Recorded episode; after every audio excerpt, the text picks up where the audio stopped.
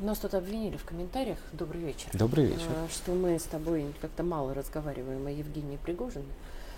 Э, Была бы моя воля, я бы в каких-то вопросах, в принципе, взяла бы паузу и промолчала. По, по моему сугубо личному мнению, в этой ситуации точку мы поставим далеко не скоро, а, возможно, не поставим никогда, потому что всего мы не узнаем однозначно. Но неожиданно для, по-моему, всех нас мы узнали о том, что совсем недавно состоялась встреча у и Евгения Пригожина. Я намеренно, скажем так, не назвала его по батчике, но между тем. А, это очень, по-моему, тоже много символов в этой встрече. А, и мне бы очень хотелось узнать все-таки, зачем мы об этом узнали, а во-вторых, что могло быть реально обсуждено, кроме того, что они все присягают э, Верховному, рады стараться. И сейчас э, мы также узнали, что они отправились в товарищ, к товарищу Лукашенко, в том числе а, обучать его прекрасную армию. Хотя мы об этом тоже всем говорили. Вот что был, была это за встреча и почему мы все-таки даже от самого Пескова об этом узнали?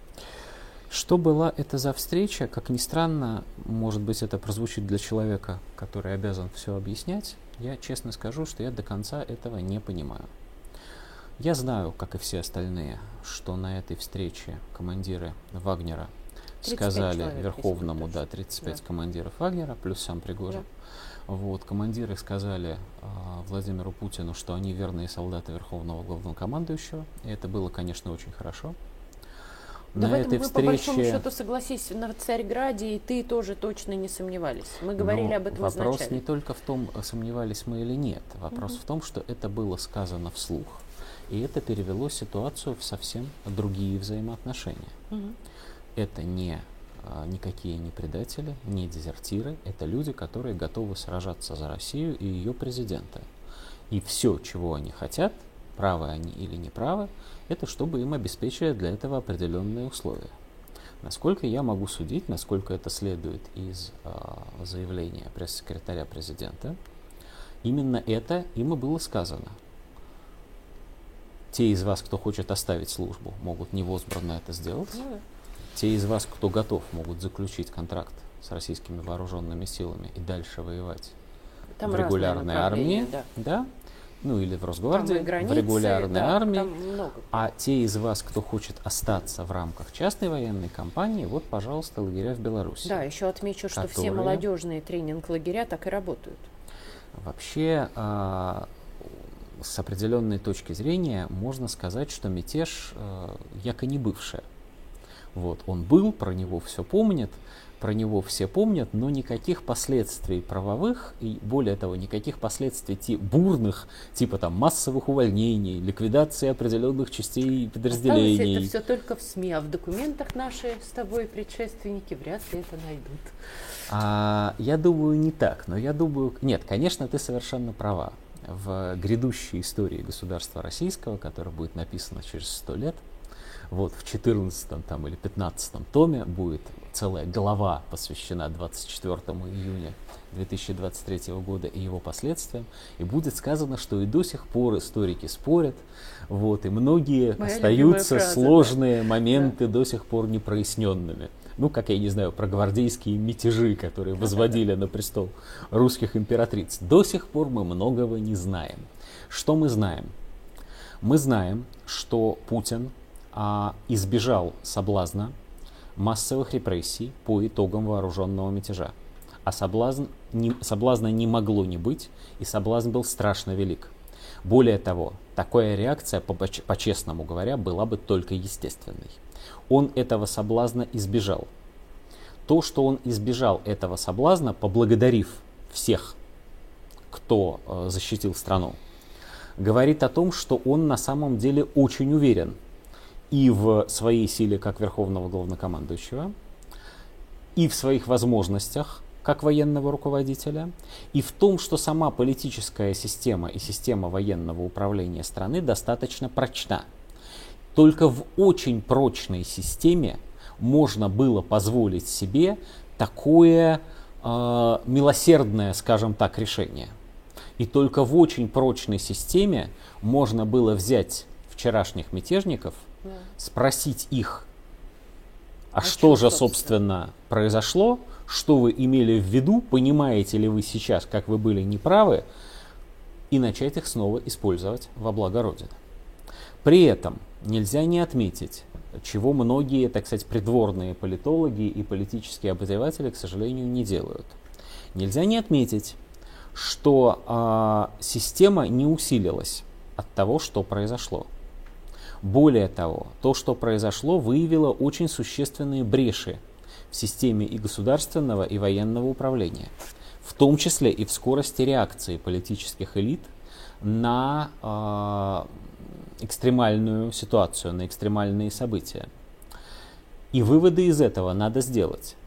И хотя призывать Верховного Главнокомандующего к массовым репрессиям неправильно, но призывать его и его окружение задать вопросы тем, кто покинул свои рабочие места, тем, кто не сумел вовремя, скажем так, определиться со своей политической позицией, и тем, кто мог бы действовать расторопнее, жестче и точнее, но предпочел отсидеться в кустах, страшно необходимо.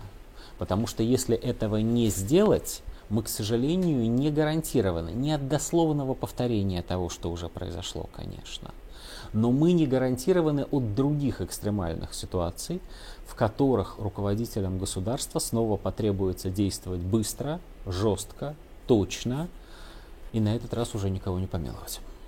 Конечно, я понимаю тех военкоров и тех решительных патриотов, которые очень радуются тому, что Вагнер по сути сохранился и что по отношению к Вагнеру не было допущено никаких особо жестких мер. Но я также понимаю, что именно этим людям, возможно, в первую очередь следует понять, что другого такого раза, другого такого выражения протеста, даже по очень существенному поводу, Россия-матушка не выдержит.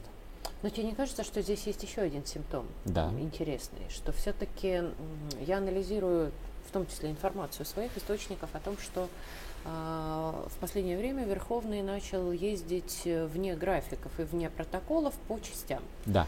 Более того, посылая протокол, понятно, очень он умеет, а, далекие направления.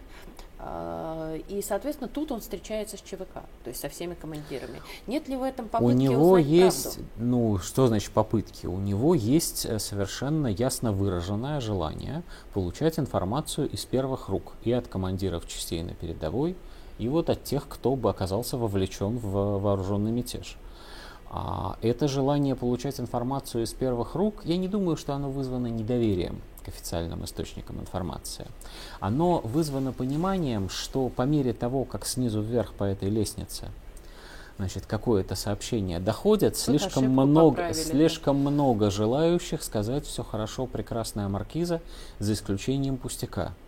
Чтобы не допустить этого все хорошо, прекрасная маркиза, нужно время от времени, причем в непредсказуемый момент, внезапно, спускаться на, возможно, более низкий уровень и спрашивать, ребята, как дела? Ну, на самом деле, как дела, скажите? Не по службе, а по душе. А Путин этим занимается. Путин старается расширить, как мне представляется, старается расширить тот э, круг информационный, в котором он находится, из которого он, собственно, получает данные для принятия решений. Всегда ли он при этом действует наиболее эффективным образом? Ну, наверное, можно спорить. Но факт, что он это делает, и факт, что сказать, что он замкнулся и получает только, значит, специально отредактированные записки про то, как у нас все хорошо, ну, слава богу, все-таки нельзя. То есть что-то все-таки после этого предпринято будет? Есть что-то предполож... всего будет Я меняться? абсолютно убежден, что мы стоим на пороге, а, ну, давай назовем это перезагрузкой политического курса и перезагрузкой мотивации российской политической элиты. Возможно, мы даже стоим на пороге признания того, что специальная военная операция оказалась гораздо шире, глубже и опаснее, чем предполагалось изначально, и, возможно, мы чаще будем говорить слово «война». А если это война, то она не может закончиться а, договором с уважаемыми западными партнерами. Она может закончиться только победой и подписанием противникам акта безуговорочной капитуляции. Вот как-то так. Спасибо. Yeah.